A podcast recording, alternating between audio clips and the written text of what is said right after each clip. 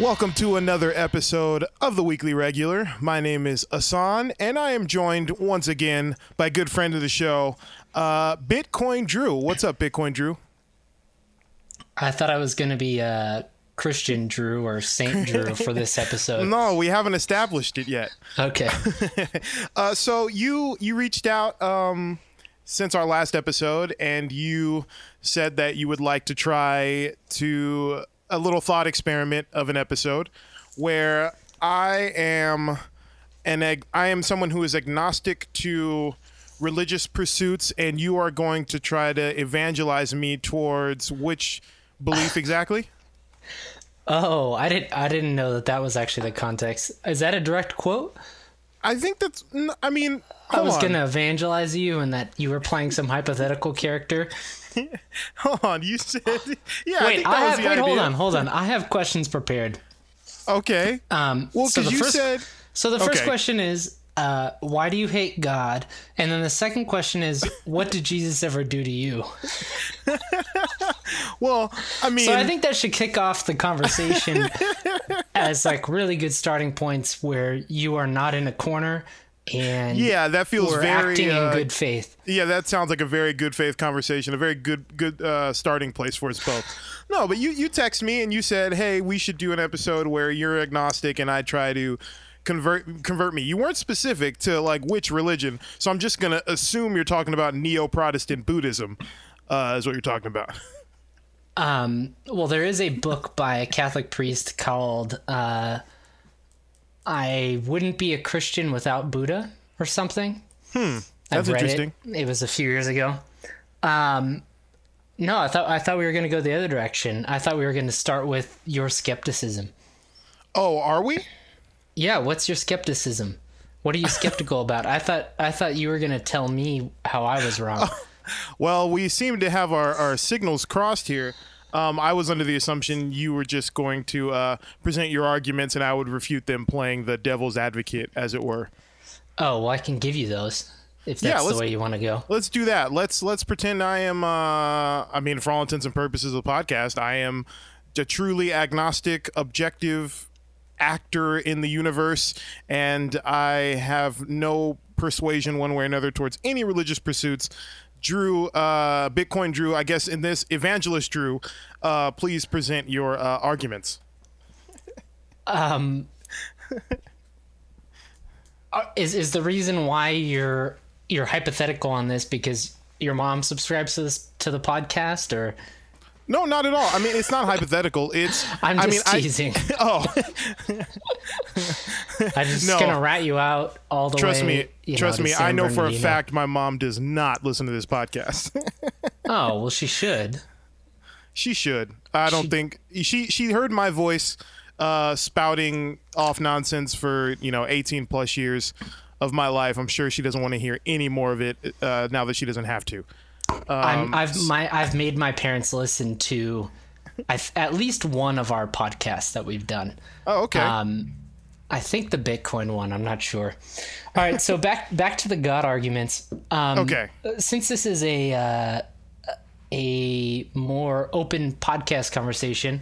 Sure. All of this is in the context of philosophy, but of course, I think there are less rules and more room for open discussion on the topic in terms of what counts as evidence and what doesn't, or what counts as an interesting argument and what doesn't.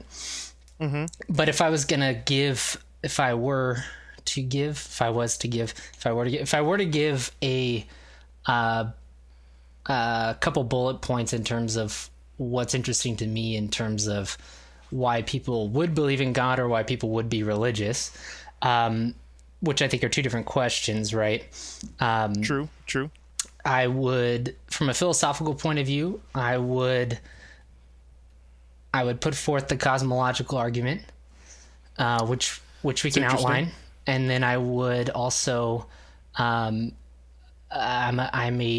a decent fan of some variant of Pascal's wager, which does not make me cool in any intellectual circles, but I can clarify the opposite, that. Actually, yeah, and I can clarify that. Sure. And then I think, and then for a more typical evangelical Christian sort of point of view, which I don't consider myself evangelical at all, mm-hmm. but it's similar, more of just like a faith argument that doesn't have any real grounds philosophically or maybe logically, okay. but more experiential. Okay. But are you familiar with the cosmological argument? The one that you were about to make? No, I'm not familiar. Maybe I might be as you start to talk about it, but hit me with it. We can start there. So in the simplest of all terms, okay. You've already heard it, and you probably made it before when you were 19 years old and you were at APU and you were walking around with your Vans with no socks on and your cutoffs mm-hmm. With mm-hmm. your backpack strapped up real tight and a mm-hmm. good 7 seconds patch.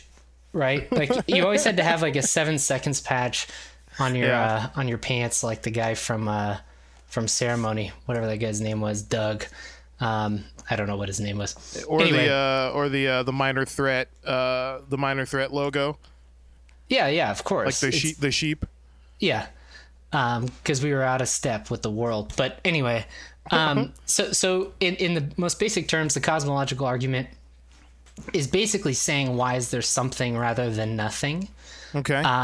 But which anybody has definitely made, any church going person has probably made that argument, but they probably don't mm-hmm. understand all the details in terms of a detailed version of that argument. And it's not even that detailed, but the way that William Lane Craig would phrase it, and mm-hmm. people might roll their eyes at him. But he's pretty good at certain types of philosophy. He's really bad at biblical studies, and I don't agree with his theology, but he's pretty good at certain types of philosophy. Do you know who William Lane Craig is? I've heard the name. He's like the hero of Biola, which means okay. he is even more conservative than the circles we grew up in. Mm-hmm. But he espouses some variant of the cosmological argument that says something like... everything that begins to exist has a cause. Mm-hmm. And basically what follows from that is that if something doesn't have a cause, then it doesn't begin to exist, right? Mm-hmm. So it doesn't exist. Anything that exists has to have a cause because it began to exist. Far as we can tell. Right. And so because we know that the universe has a beginning, then it also must have a cause. And... essentially, that cause couldn't be something that operates according to the normal laws of nature. Otherwise, it would also need to have a cause, right? Right. The typical response to that is that, who caused God? Right. But that basically evades the entire question altogether because it doesn't offer an answer to the question. It basically just says, who caused God? But the whole point of the argument is the fact that if there was a beginning to the universe, which we seem to know that there was, right? If science leads us mm-hmm. to the Big Bang, which for the record, the Big Bang was first formalized by a Catholic priest. Did you mm-hmm. know that? I did not know that. Georges Lemaître, 1982. No. This was 100 years ago. So 100 years ago, he wasn't watching Miami Vice and he was like, wait a second, I've got it. Yeah, he's like, I got it. Well, he did a bunch of blow and then he was like, whoa, that's a big bang. That is a huge bang. He left his job at Enron and went to go study to become a Catholic priest. Absolutely. He was like, dang, I was wrong about lying. Apparently we shouldn't pump the books. Yeah. Here, you can keep the Miata. Yeah. As he takes off his pinstripe suit and like walks down the street naked, and he just accepts his call to the monastic existence. Exactly. He was like done with the blow. He was done with the Ferrari convertible. He was done with lying about the books and cheating mm-hmm. people. And then he became a priest, and he invented a time machine and went back to 1916, 14, whatever year it was. Anyway, he was a Catholic priest and professor at the school I went to in Belgium. There was like a statue of him mm-hmm. in front of the school. And ironically, at the time, the scientific community generally accepted something like an infinite universe. There was no beginning. It went infinitely back mm-hmm. in time. And when a Catholic priest comes forward and says like, hey, there was a beginning, because we know the universe is expanding. They call it the Hubble constant, but he actually discovered it, and they've actually changed the name of it to like the Lemaître Hubble constant or something, because he actually found it first and published a paper on it. But because he didn't speak English, obviously he didn't matter. But anyway, they've recently changed the name of it. And at the time, the scientific community was actually quite abrasive to his idea, because the Catholic Church latched onto it. They're like, oh, wow, there's science that says there was a beginning to the universe at some definite point in time, and then everything expanded. And now, ironically, it's flipped, where if you're American and you grew up in the evangelical church, if you believe in the Big Bang, then you're probably going to hell. Right. Well, I think in my immediate response to that particular part right there is I think that's where a lot of criticism with sort of religious explanations for the universe kind of catch a lot of flack, is that it's sort of this whole idea of God of the gaps. And just because there's an idea or a theory about the universe that points to something that's unexplained, religion takes that opportunity to insert God there, instead of taking scientific approaches to say there could be something there. We don't know what it is, and even if we think there's something there, there could not be something there. We're just we remain agnostic on that front. No pun intended. The Agnostic Front. Yep. Yeah. So, I've seen Agnostic Front. Have you seen Agnostic Front? No. I saw him with Gorilla Biscuits in 2009. And where'd they play with Gorilla Biscuits? At like Chain Reaction or something? At Liskfest. Do you remember this? This was in Irvine. Yeah. Set Your Goals played. All my friends bailed. Probably you did too. All the hardcore kids bailed, and I went by myself. And had my backpack, my camel back there. So I'm glad you brought up the God of the Gaps, because the God of the Gaps is like the bane of my existence, and also, no pun intended, bane. But in this sense, it's not, because it's not the God of the Gaps, because it's it actually is saying that God is the answer to everything. He's not being inserted into gaps in knowledge. And then it's actually from a logical perspective being the only logical answer. Whereas if we were going to take an approach of like scientism and say that, oh, we're agnostic about this, what's being expressed is something like a faith that science is going to answer the question, even though it can't answer the question, or it hasn't answered the question, which actually takes a very similar approach to God of the Gaps. Like, I would say that is actually God of the Gaps, as opposed to saying like, here is a logical answer to the question. And I would probably say that logic would lead us to the fact that science couldn't answer that question, because the question is what existed before anything physical. And all science does is investigate physical things. So I'm not even sure the methods would make any sense. Like, what do you weigh? What do you measure? Especially when it's back in time like that. But the God of the Gaps is like a huge problem within Christian circles, especially evangelical circles. It's not a big problem in the Catholic Church, I don't think. I'm not Catholic, but I usually divert a lot of philosophical, especially philosophy of religion stuff, to the Catholic Church. Well, they've been studying it forever. I mean, there's a book on everything. Yeah.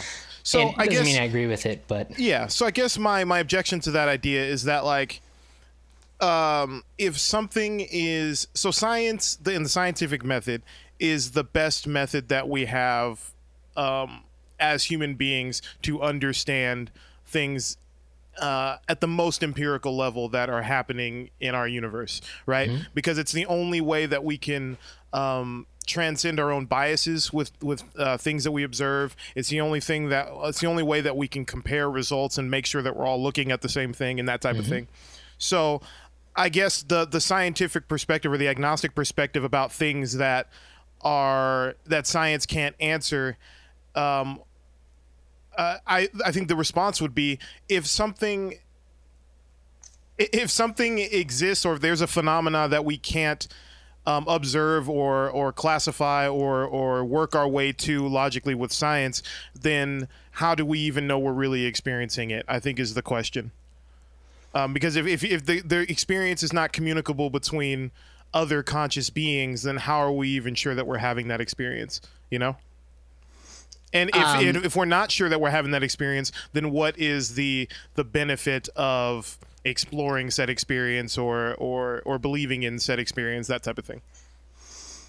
So I think you're talking about something different, because you're talking about experience as opposed to where logic might leave us or lead us. So well, even a logical reduction of something or a logical conclusion of something, like the reason why science, so let's just take the Big Bang for an example. Using the principles of science and deduction and mathematics and astrophysics and all that kind of stuff, we have deduced that there is an origin. Witchcraft, comedy. Yeah, witchcraft, all of that. Music. We've deduced that there is an origin point of the known universe, and before that, you know, there are theories about how the state of the universe before that origin point.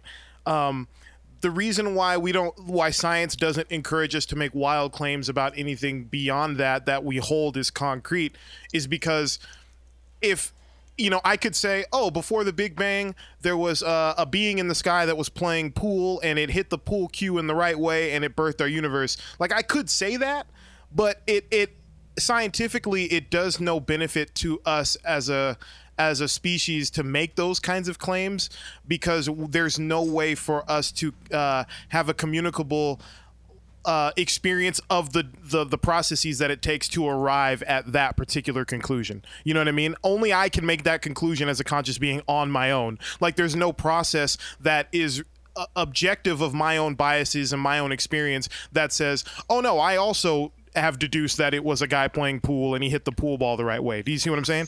That's what science is there for, so that we can all say, oh yes, I've run said experiments and I've also found the same conclusion. If we can't come to the same conclusion, then there's no point in really holding on to that conclusion, because you know, at that point anything becomes you know, anything becomes, you know, you can give merit to anything as a theory or something to hold on to, and then everything becomes meaningless. All right, we need to land this, so we make sure we're talking about this. We're on the same footing. We're talking about the same things. Yeah, for sure. So just as like a disclaimer, not to you, and this is like just to your listeners in general, and also not remotely as like a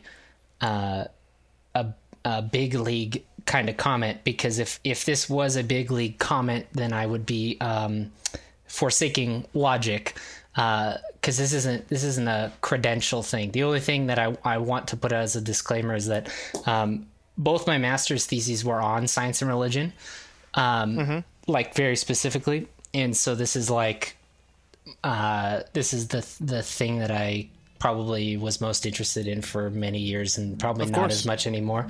The only reason that I say that is because I'm going to rattle off some things right now, and this is just this is just to try to land the conversation. So in philosophy of science, there's something called falsifiability and there's something called verifiability.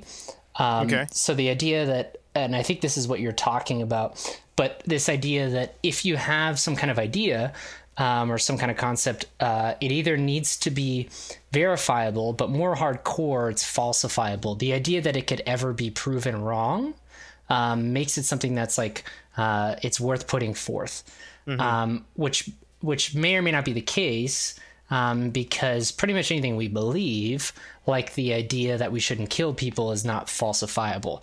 And so there's something called we talk about as like properly religious beliefs. The kinds of religious beliefs that aren't investigatable by science are like properly religious. Otherwise, they're pseudoscientific. Now, just to clarify language, is there, in what you're talking about, is there a difference between religious belief and facts about the existence or facts about the universe that religion puts forth? Like, I think there's a distinction there to be made. Right. So, and that's where the cosmological argument gets like kind of blurry.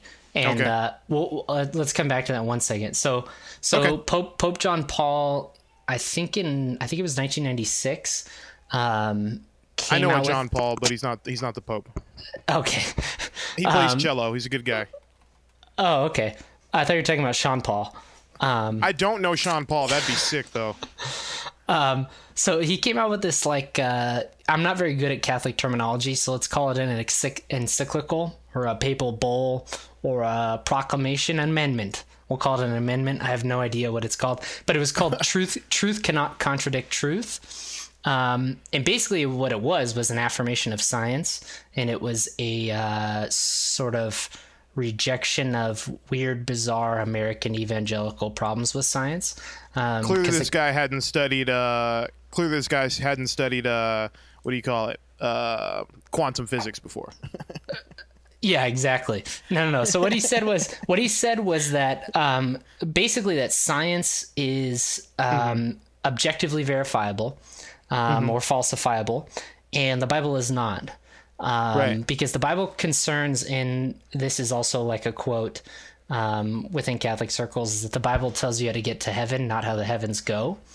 And so what he says is that if we think there's a situation where the Bible and science contradict each other, it can't be the case because God is the author of the earth and he's the author of the Bible, like figuratively. And so what he says is that basically we must be reading the Bible wrong. Why? Because the Bible is open to interpretation, but science is not. And then... I tried to scribble some notes. So was that a popular decree that he made? It doesn't sound like it would be. Probably is. I mean, the Catholic Church has accepted evolution for 80 years and taught it in their schools, and they came up with the Big Bang 100 years ago. It's more of an evangelical American persuasion to think that science and religion are at odds. And I would put that forward that I think we should talk about science and religion, but I would say that they're not at odds at all. And I would think that most of the philosophical community would say the same thing. It's only like pseudo philosophers like Richard Dawkins or Sam Harris that like to put that forward because they're like basically trying to make money off of antagonizing evangelical Christians that don't know anything. Well, I would say Richard Dawkins maybe. He thinks aliens brought us here, by the way. In terms of if you want to talk about like Occam's razor, like simplest conclusion, he doesn't want to believe that God created anything, but he's happy to accept that aliens brought us here. Well, which is a direct interview. There's some evidence that life on Earth came from elsewhere in the universe. Well, yeah, but all that does is introduce what's called like the infinite regress in the cosmological argument. Okay, so aliens brought us here, and then what? Different aliens brought them there? Basically, they just don't want God to ever be the answer. It's just that, some other aliens did it. Somebody else was also evolved, but it never answers anything about some type of origin. It's always something else. Go ahead. No, I get that. You get your 5 minutes. You named Richard Dawkins. Who was the other person that you named? Sam Harris. Yeah, I think Sam Harris would argue more that religion is fundamentally at odds with morality than it is with science. Which is why I didn't include Christopher Hitchens, because that's all he does. That's all Christopher Hitchens did. Right. Which, by the way, you know, his brother's a big Christian and his brother's still alive, so I guess he won the argument, right? I mean, it's a pretty morbid way to look at it. It's a joke. I hope your listeners laugh. That's a joke. But did you know that? Did you know that his brother is like they've had they did have public debates. His brother is like, I didn't know that. Yeah, his brother's like, I think his brother was an atheist also. But his brother is a very serious Christian and also politician, I think, in the UK. Anyway, yeah, I would say that Sam Harris definitely is more concerned with the moral parts of it. But he does have a little bit of the Richard Dawkins leaning where he tries to throw science in there too. Of course, yeah. In terms of the fact that he thinks that science can justify morality, and then he thinks he can condemn more religion on moral grounds. But what grounds does he get his morality from that he can condemn religion? Well, that's a question that I think we can pick apart for a few minutes. So the question is, someone like Sam Harris would reject religion on moral grounds. But then I guess the question, and I've heard Ben Shapiro ask this question before, well, then on what grounds do you form morality through science and things like that? And I think I lean more towards the Sam Harris camp because I think he would say that morality arises out of sort of instincts that are innate to conscious creatures. We have an intuition that it's a process. It's a long process of an biological sort of.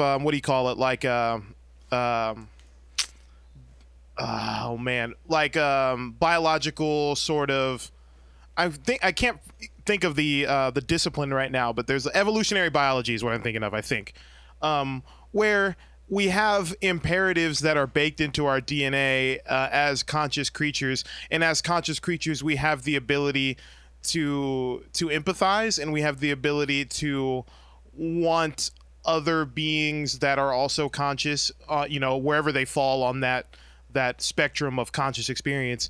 We have a compulsion to want, because we have a compulsion to want our own conscious experience to flourish. The natural extension of that, or maybe not natural, but the extension that arises out of that is imagining our own conscious experience in the experience of other conscious beings, and also by extension wanting those conscious experiences to flourish as we want ours. It begins with us, and then it extends typically to our children and our immediate family, and then with work and all of that kind of stuff, it can go beyond that to our neighbors, and then to the city, and to the country, and then to the world, hopefully. And that's we've had to learn that as a species and develop that over millions and millions of years, or hundreds of thousands of years. I don't know how long humans have been on Earth. I'm not that kind of scientist, but... A bajillion. Or a buttload of years, one of those two. So I'm not sure. It's up for debate. So I think that's the argument that someone like Sam Harris, who's like a moral humanist, I guess, if that's the term, morality arises out of our ability to empathize with other conscious beings. Yeah. So what do you say to that? I like that Sam Harris talks slowly and he takes his time, because I think I do that too. But I say a lot more than him, and instead of saying he stutters. But that's what he always does before he starts. And also he his podcast is edited very, very tightly as well. So but he's very articulate. So I'm not going to take off the too. Yeah, I'm not going to take that away from him, but he does have editors. So I assume you're talking about his book, The Moral Landscape, which I have not read, by the way. So I've read that. I've read that. I've read Letter to a Christian Nation, and I've read End of Faith. I've read all these guys' books. So the problem that I have where he shoots himself in the foot, and where I really struggle with a lot of that type of thinking, is that he's the voice of reason. He's the voice of science, right? And this is what we're doing, which I think I'm actually more honest about than he is. Because he thinks that that's the direction that he's going and where he's leading everybody. But he commits a fallacy, and he willingly commits a fallacy, and he admits it in The Moral Landscape. Okay. What's the fallacy? I'm not familiar. He basically starts off the book by saying, I'm going to commit a fallacy. And at that point, it's like, okay, cool, Dr. Logic, what are you doing? So it's called the is-ought fallacy, or the naturalistic fallacy, where just because something is the case doesn't mean it should be the case. Right. So when we're talking about morality, we're talking about people. If it's not grounded in anything, if it's not grounded in religion, then it's an opinion. But he really wants to tell people that they're wrong for being racist, right? And what authority does he have to give that? He only comes from a perspective of kind of what you're portraying, that it's some evolutionary cycle where we learn to preserve our own species and to preserve other people's species and to have these feelings. But there's nothing about those that are inherently good or bad. He's assigning them a value. So the is fallacy is saying that just because it is doesn't mean it should be. And so it's just, it's like, I hate cereal. I've never finished a bowl of cereal in my life. That's actually a fact. But I'll eat anything else. I literally will eat anything else.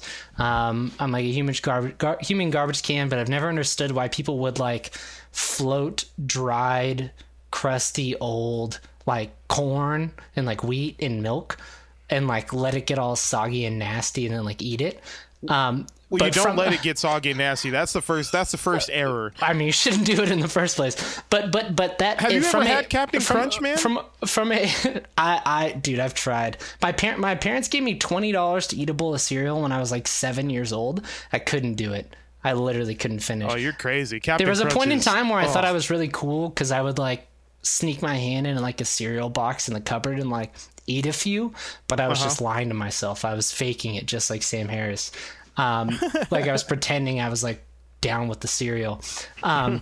Anyway, he's but the reason that I bring that up is that being a racist is like not liking cereal because they're just both opinions. In the agnostic universe, they're the same thing. There's nothing better or worse. But they're not, though, and I think they're not because of the consequences involved are not merely consequences of the consequences involved with hating cereal and being racist are not simply your own personal discomfort or pleasure, like being racist or being selfish. That's a different objection because it's saying that we care about the consequences as opposed to the value of human life, right? We should care about people of other races because we care about people of other races because we care about all people. Not because it's going to affect us differently or affect people differently. But that is the root of everything that we do as conscious beings is to as conscious beings who want to procreate and pass our DNA along. The ground floor of everything we do serves the purpose of passing our genes on and survival of the species and the flourishing of conscious beings. So, you should. This, and not to get too personal, but no problem. But it'll be, you can give me the same challenge. But are you only nice to Julie so that you can procreate? And how would she feel about that? No, you're nice to her because you love her because of who she is, not because of the consequences.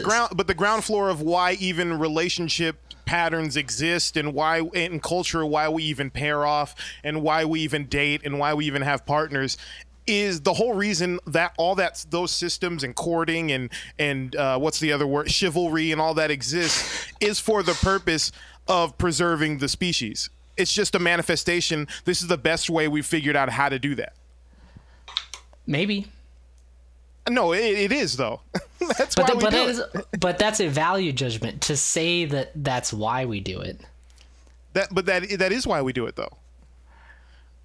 We pair off with mates to fulfill our our biological need to pass on our DNA. Whether it leads to procreation or not, I think we've transcended that. But I think the ground floor is the reason why we have the urge to partner off with people, whether they're of the same gender, different gender, and everything in between. The reason we do that is to fulfill the act of passing our DNA on and propagating the species.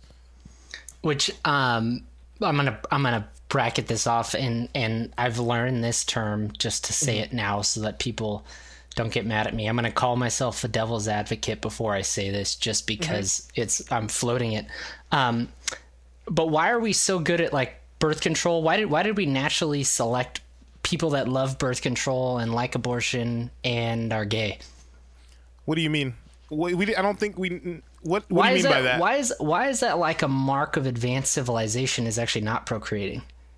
Like if you think about the most advanced civilizations, they're the ones that are the worst at procreating. Well, how come we didn't naturally select the people that are having 10 children? Well, that's just a topic of discussion. Devil's advocate. Yeah, nobody find me and send me a bomb. No one's going to do that. I think the answer to that question is it's the mark of an advanced civilization to have as complete control over your biological imperatives as possible. So It's not just and that's why do we keep drinking coffee and shitting every morning then? You said what? Why do we keep drinking coffee and shitting our pants every morning? Because we like to do that, and so that's the real mark of an advanced civilization is to understand our biological imperatives so well that we can pick and choose when we want to obey them or not. That's the ultimate mark of like being advanced. Like we're no longer slave to our biological imperatives. We now command them. That like what as a biologically based. But isn't that a biological imperative as well? What do you mean? Like how are you rising above your own personality, your own brain structure? You chose this personality. You get to choose to do things different than the way that you actually are. Yeah. The whole point is we are the one species, as far as we know, that has the ability to look at, say, okay, my instinct is to do this, and I can choose whether or not I'm going to do that or do something else. Like that sounds more religious than scientific to me. How? Because you're big on free will, and you're talking about the fact that we're like above and beyond other creatures, and we make decisions.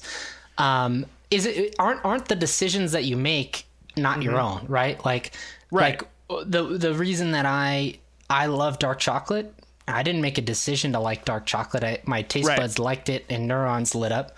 In the same way, they don't choose who you love. Sure. We think we want to, or we make our own decisions, but science probably tells us that we don't. Right. Sure. I'm not saying that. I'm not arguing for.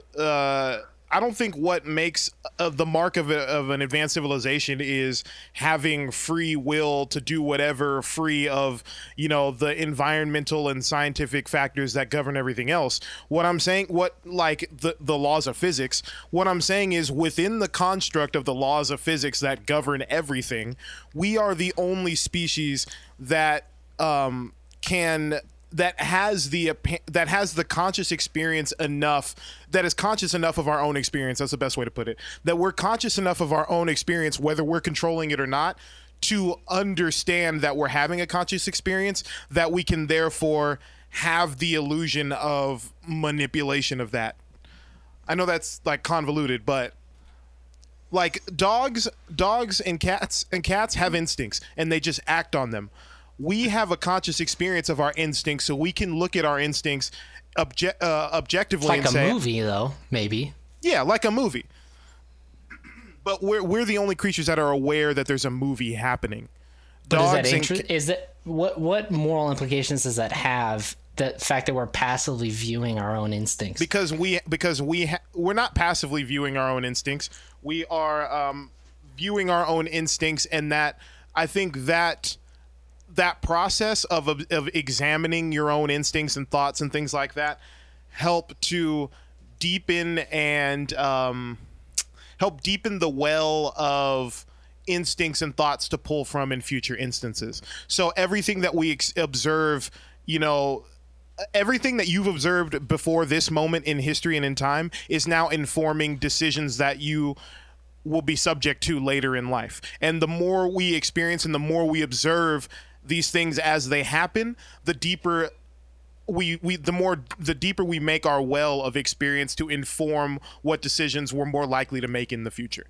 So if you've experienced, you know, stubbing your toe, if you heard your Pop-Tarts pop up from the toaster and you ran so fast that you stubbed your toe on the corner going there, that doesn't mean that your instinct for Pop-Tarts is not going to exist in the future. It still will, but because you've experienced stubbing your toe, now you'll have just a little bit more control over how. Dog? Isn't that what Pavlov's dog? All right, you teach your dog like that, dude. You're twisting my arm. That's the same way. That's just a surface. That is the same thing. If we're going to be scientists, let's be scientists. That's just a surface example of the things that go on in our deepest understandings of conscious experience. That was just a surface example, but it has everything. You know, you get the point I'm making. Let's move to the moral argument that we only barely touched on. But okay, I think there are very good logical reasons for believing in God. Then I think there are moral reasons. And then I also think that there are, so this is like, I don't even know what you call it. I'll call it Pascal's wager.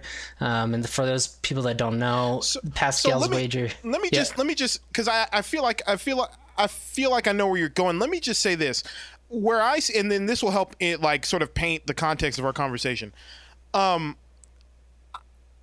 So I would argue that Sam Harris's, let's just call it the Sam Harris theory about the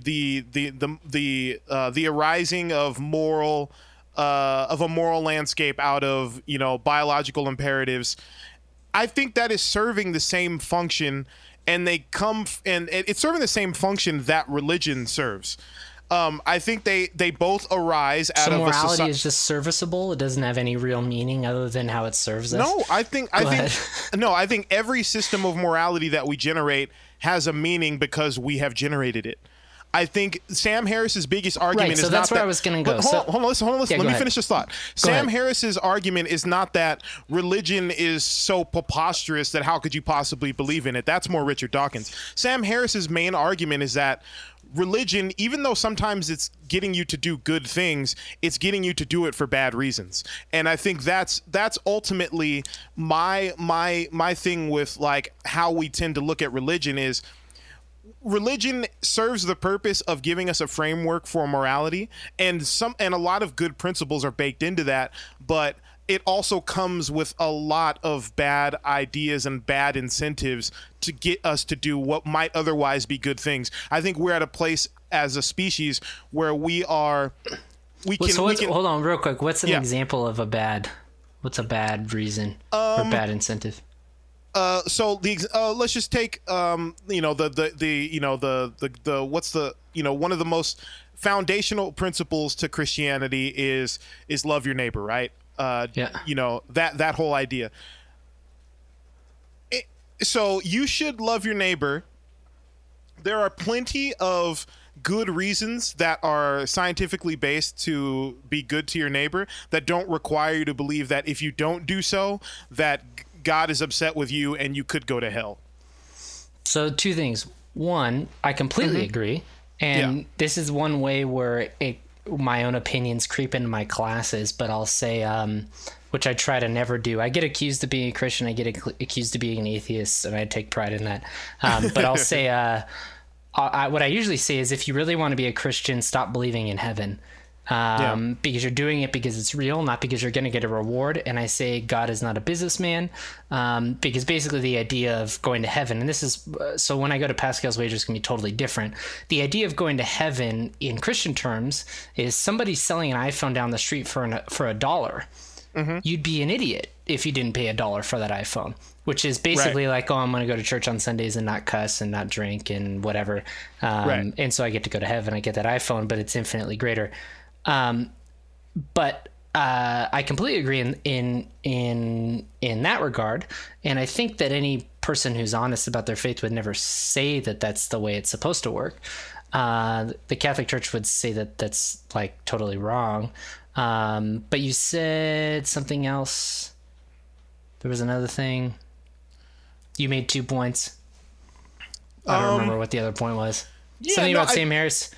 Yeah, I think that he would say, the whole argument is that religion is trying to provide a moral framework, just like the biological imperative argument is, except religion tries to get you to do, many good things, but for bad reasons. And that's the main argument of why, religion is no longer the best framework for right. So let's get rid of the bad reasons. We'll get rid of the bad reasons, and we'll just go back to like First Temple Judaism in the fact that like back then they didn't believe in the afterlife, right. And they had a religion. So let's get rid of the afterlife, and then we'll also remember that when Sam says that things are good or bad, he has no reason to say that they're good or bad, because there's literally nothing dictating that other than like might makes right? Like literally dictatorship of like the majority oh, I say it's wrong, you say it's right. Okay. Well, I think there is I disagree with that premise that there is no right or wrong. But that's where any kind of atheistic or agnostic worldview leads you, is that nothing, there is no value in anything, right? Like, that's the big joke. Right, that's the big joke, is that there is no value other than what we assign it, and that's where I go with Pascal's wager. Is it's a variant? It's not really Pascal's wager, but good luck deciding that life doesn't matter. Like, okay, I'll do that on my deathbed after I've read every religious text and tried to become a ninja and done everything else, then maybe I'll decide it doesn't matter. But I think that's a fallacy though. I feel like it's throwing in the towel to something that doesn't lead anywhere. Where does it lead? I think that's a fallacy. You're right. There's no inherent. There's no inherent meaning or value, quote unquote, to the universe or even existence. The only value that there is to let's just only talk about human existence right now. Uh-huh. There is no inherent value to human existence. The only value that exists is the value that we all agree upon. That is the most beautiful notion, I think, in the universe. Changing? You said what? But why do our opinions keep changing? And they're going to keep changing. And 100 years from now, we're both going to be racist. We're both going to be bigots. Because we have the power to do so. That's the beauty of it, Drew. The beauty is the meaning and beauty and all the profundity. When someone stands up and says, like, women have rights to their own bodies. And that's like, everybody's going to be so mad at me, but I don't even care because it's not even, I'm not giving any opinion here. How do we know that that's true? How do we decide that women have rights to their own bodies? Where does that right come from? Who gives women the right to their bodies? At the ground floor of it, it's something that we all just agree on. But it's based on Pakistan, they don't. Of course, in Saudi Arabia, they don't. Yes, the world, humanity. I would actually argue that the vast majority of humans don't believe that women have the right to their own bodies. In the Western world, we might believe that, but not. I don't think humans do. And for the vast majority of history, I don't think they believe that either. But that's the beauty, and also the beauty of it, but also the double-edged sword of it is that we are free to assign whatever meaning to existence that we want to ascribe. That is both beautiful in its freedom, but it's also, dangerous because, meaningless. Humans have bad ideas all the time, 2 + 2 = 5 if I want it to. The whole point of existence is to, I think the best metaphor to come out of Christianity is the idea of human existence as a narrative. It's a story being told. I think that's a great way to put existence, because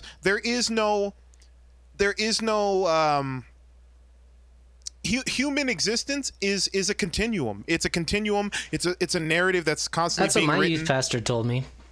Yeah, I was fortunate to have some pretty good youth pastors. I had one that told me basically that the Bible was the story of humans trying to make sense of their lives in relation to God.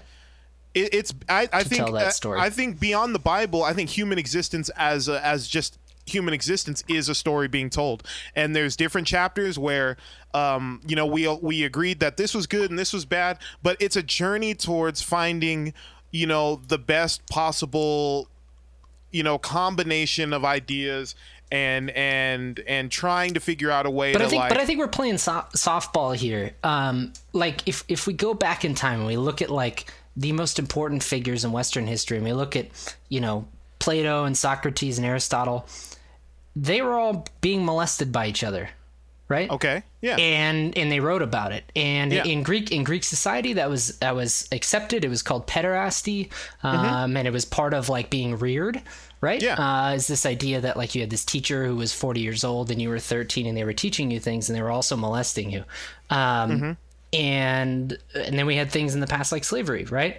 And we don't, and so I feel like where you're going is we're on this path where it changes, it is dangerous, and it's okay, well, society thought that was okay, and who are we to condemn anybody? What standpoint do we have other than the majority? Let's take a vote and decide whether pederasty is wrong.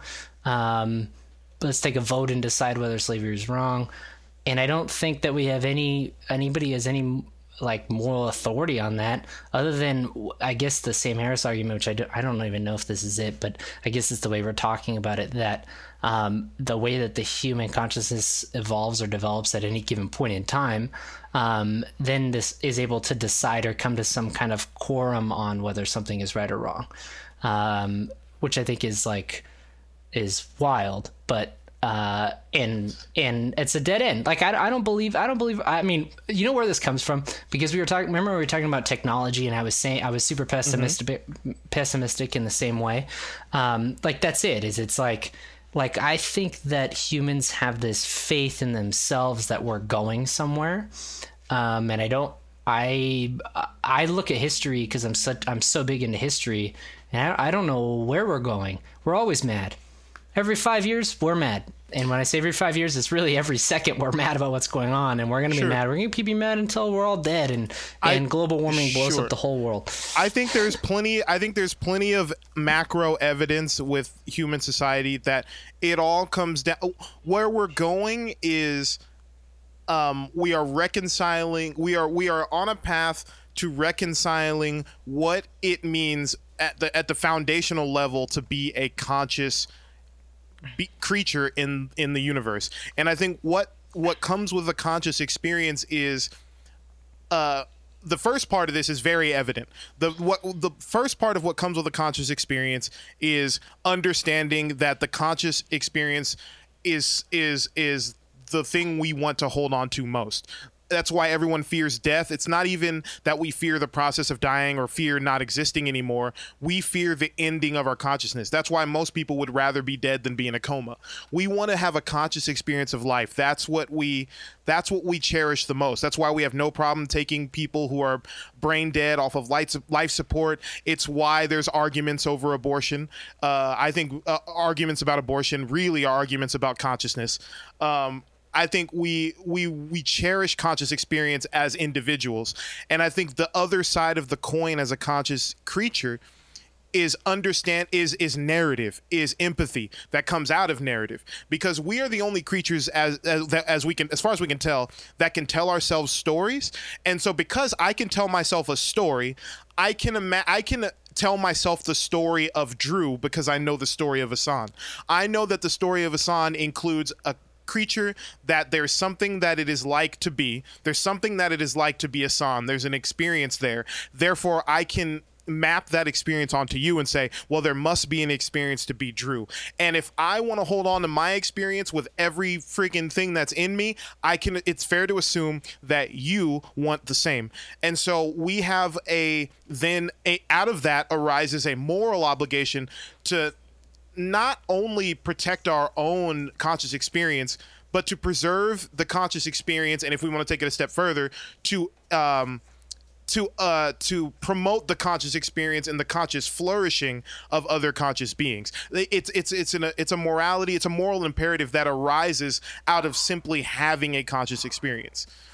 That's why we understand murder to be wrong, but no one thinks it's wrong when a cat kills a mouse, because we've intuited that there's not really a conscious experience there, so they're just behaving on instinct. They can't tell each other the narrative of what it's like. My cat can't tell itself what it's like to be a mouse. It doesn't have that capacity. We're the only creatures apparently that have that capacity, so it is our moral imperative that arises out of that to want to preserve the conscious experience of not only ourselves, but the people that really, if you want to get all Buddhist about it, there is nothing, if you really want to get down to it, there is no difference between me and you. We are both.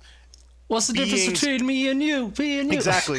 We are both beings having a conscious experience. So if I want to preserve my conscious experience, it's my obligation to want to preserve yours as well. I think that's more Hindu. Maybe. The only reason I would disagree with you is because I don't actually relate to that. I'm not afraid of death in terms of my life ending at all. I'm just afraid of not accomplishing the things I want to accomplish. Why? Why does that matter? I just got a checklist and I want to finish those. And but it's the same way. Like I'm ready to go to sleep at the end of the day. You know what the ground floor of that desire is? What? Your conscious experience of achieving those things. But I don't want to live forever. It's not about living forever, though. But I feel like that's about you're talking about preserving consciousness. No, it's not preserving. Maybe preserving is the wrong word. I mean preserving in the face of death. What I mean by preserving is we want to have the fullest conscious experience that we can. We have an innate understanding that life is not forever, and we're actually okay with that. I think most people as human beings, we're okay with life not going on forever. Most people don't want to live forever, but while we're here, we have this innate understanding that with the time that we do have, we want to make the most of our conscious experience. That doesn't mean I want to live perfectly and only do things the quote-unquote right way. That's why we eat food that's bad for us. That's why we do drugs. It's why we drink alcohol. It's because it's not about it's not about living forever, but it's about living. Just so your listeners know, we started at 420. Exactly. So I think that's what it's about. And that's why a child dying is so tragic to human beings, because some arbitrary everyone has to live 80 years, everyone has to live 100 years. It's not that. We just know from history that most people live 80 years, and there's a lot of conscious experience you can have in that point. So to end a life without having as much of a conscious experience or as much of an opportunity at a conscious experience as possible, that's tragic to us, I guess. No, I mean, I think that's what it is, man. And here's where I'll turn the corner and make this about religion. So you a moment ago, bring the word, brother. I'm gonna bring it home. I'm gonna take it to Calvary right now. No, but earlier you said, I'm gonna take a sip of water. Earlier you said, if you really want to be someone said to you, if you really want to be a Christian, you have to stop believing in hell, right? No, I say that. I made that one up. Okay, that's trademarked. What I would say, and what I have said to Brandon on episodes before, I don't know if I've ever said it in this exact wording, because this wording is coming from what you said, but I would take you a step further and say, if you really want to be a Christian, you have to stop believing in God. And here's what I mean by that. Most modern teachings of what God is God is a being that's like a man and referred to as a man. God has human feelings and emotions. He's jealous. He cares. Whoa. All right, I'm gonna let you finish. Hold on, let me finish. Beyonce had one of the best albums. All right, go ahead. Listen, so God is this being who also has a conscious experience of your life and everyone else's life, and has a conscious experience of the universe that's outside of time and space, and is the author of everything, and is a being, right? I think that is one of the most destructive ideas to modern Christianity. All right, get rid of that. Do you feel better? Totally. I think the thing that's holding. Can you just believe in a God that doesn't do those things? You said, I don't think you can. I think even the idea of believing in God as a being that you refer to as God, a being, I think is a destructive idea. Because the Catholic Church is pretty explicit about this, that God is not a man. God doesn't have a body. Like all these really generic objections, like, oh, I don't believe in like the dad up in the sky. It's like, okay, well, the Catholic Church, literally the Catechism of the Catholic Church says like God is not a dude up in the sky. Pope John Paul passed down from St. Peter. So God is not a dude up in the sky. So what does the Catholic Church say that God is? And I'll tell you if they're on target or not.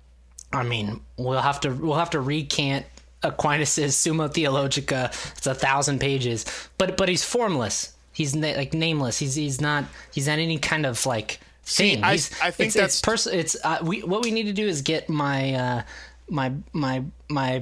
brother, who's a professor at Victorville College, who's the Iron Fist of Catholicism, and all he does is post really nerdy memes on Facebook, making fun of these thoughts because he's Catholic. Personalist theism. The idea that God is like some kind of dude and has emotions like us is like mockable from a Catholic perspective. I would take you a step further. I think the very act of even saying the word God in reference to anything, even a higher power, is metaphorical. Like God is to speak metaphor. Catholic Church would say that too. Yeah, but most modern Christians are not going to go with that idea. I think God is most American evangelicals, the circles were brought up in, would have big problems with that. But I think lots of theologians would assert everything you're saying. Yeah, people that believe in God. Yeah, so where my leanings are, God is the name give into everything that I have just talked about for the last 5 minutes. God is the name given to that moral imperative that arises out of having a conscious experience of the universe. So it's there's this... Let me see if you like this better. Sorry, I just burped. You're going to have to edit that out. No, it's okay. There's something called apophatic theology. Apophatic. Apophatic, yeah, with a PH, which is more of a tradition in the Eastern Orthodox Church. But it's basically the idea of not ascribing things to God, only ascribing things that God is not. So you can think of this almost like a... like one of those art things where you like scratch it off, whatever that's called. Yeah, I know what you're talking about. Like scratch and sniff? Yeah, yeah. Absolutely. You have to, but you have to chew a noun later that's a different flavor than what you're sniffing, and then like figure out which one it is. I know what you're talking about. But the idea is that you're revealing an idea of who God might be or who God is by ascribing or by not ascribing things to God, but to things that God is not, which I think there's a whole realm of that. There are theologies that 100% assert a lot of the things you're talking about, and I think could answer all these questions. The only reason that I say that is not because you're someone who needs it, but I think a lot of people have objections, and then there are answers to the objections. So there are belief systems that incorporate these kinds of things where absolutely, like I believe in God and I agree with everything you just said. The idea of ascribing things to God, other than like God is love or something, because I think that God has to be.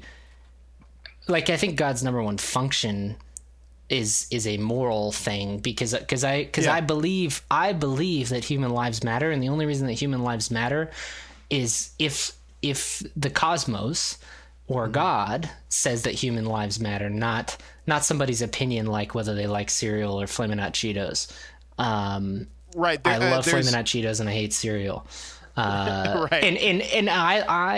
emotions that I feel for other people in terms of me caring about them should be more than neurons firing, should be more than chemicals in my brain.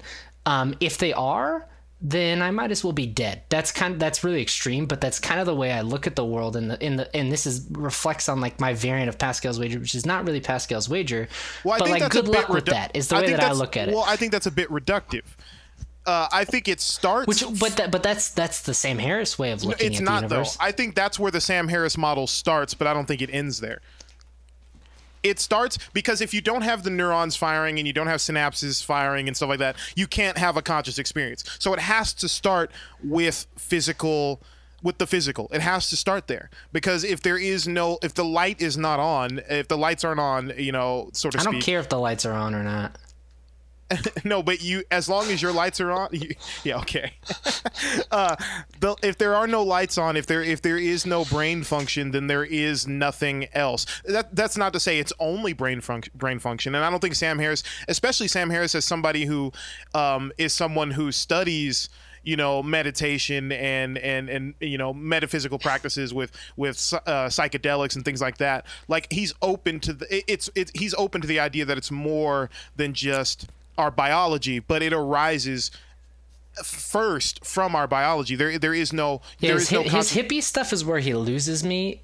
Well, one place he really loses me, because I don't really care that much about consciousness. But I actually find that a lot less interesting than he does. I think because he thinks that's where he's going to find his salvation, which is the part where I'm like lost. It's like I'm not interested in meditation. So he talks about how you like, when you meditate a bunch, it's going to like change your mind. And it's like, okay, whatever. Like, okay, you do some brain scans and like my brain's going to be different. What's the selling point there? Is that's interesting to me? Maybe he's a bad salesperson, but I don't know. I don't know what's interesting about the idea that like my brain's going to change. I don't know. He hasn't sold me on why that's like. Like I think a lot of people are interested in like meditation because they think they're going to like find some deeper meaning, and maybe you will, maybe you won't. And then he provides weird evidence where, like, you know, there are studies done on like monks who meditate for 20 years. And then they're like, if you scan their brain, they're focusing on a pinpoint and you can't. And I'm like, do I want that? Is that, I'm not convinced that it's like interesting or I don't know. If you accept the idea that consciousness is the ground floor of our experience as human beings, then consciousness is everything. Consciousness is paramount. And so it you know, just like if I'm going to run track, right? It may not seem intuitive, but if I'm going to run track, I need to lift weights, and I need to lift weights with my legs. I need to do squats. I need to do leg curls. I need to do all of those things, because it may not seem intuitive, because you're like, well, if you're going to run track, you need to run. Well, actually, you need to strengthen. You need to focus on the muscles that are working when you run individually, strengthen those muscles, and then it will manifest itself as faster running. I think meditation is the same way with consciousness. If you are spending time isolating your different elements of your thought patterns and instincts and things like that, the more you're aware of those things and the more you focus on those things, the richer your overall conscious experience becomes, because you're more aware of the experience that you're having, and you're more in control of the experience you're having, because you're not slave to any one particular emotion or instinct that you're feeling at the time, because you're used to, at this point, if after you've been meditating for a long time, you're used to thoughts arising and you being able to observe those thoughts as you're having them. So now, if you're in a situation, if someone cuts me off on the freeway right now, as someone who doesn't pay any attention to mindfulness, I'm just gonna get mad, and it's just gonna take me to that place where I'm just mad. And I'm just naturally mindful, because I'm the most patient, like, I don't get mad. I think some people are more prone to mindfulness than others, for sure. I think you're making me realize something. What it is that so one of the best feelings in the world is like absolutely puring a 2-iron, like a blade 2-iron off the grass. Like, it's a really great feeling. And my consciousness tells me that I really enjoy that.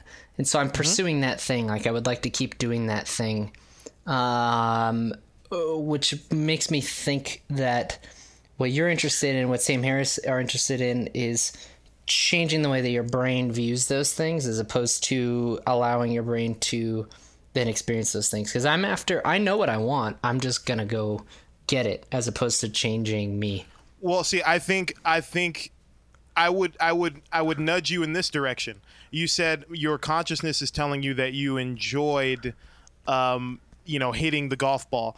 No, puring a 2-iron. You gotta get the terminal. Like P-U-R? Yeah, P-U-R-E. Puring a 2-iron. Yeah, I think, puring. So you're so pure, dude. Nutted. So you're right on the nuts. You're ascribing the euphoria that you feel from puring a 2-iron to your consciousness. I would say that that's wrong. I would say that the euphoria you're experiencing is coming from your brain and your body. It's like a biochemical response. It's like a reward system. So why don't I just indulge myself in that, as opposed to changing what I want? You said what? Why don't I just indulge the puring of a 2-iron, instead of like making myself okay with thoughts and then like just being myself or something, or whatever the pitch is from Sam Harris that like. Well, the pitch is your consciousness. Is the part of you that observes the fact that euphoria that you're feeling is from that particular act, not the feeling itself. There's a nuanced distinction there, but there is a distinction. Your ability to understand that, like, the what I'm feeling right now is from that thing, that is your conscious experience, not the feeling itself. And that's what separates us from animals. Animals can't make that distinction. Like, they remember, you know, they'll know instinctually that I should eat, because it feels good when I eat.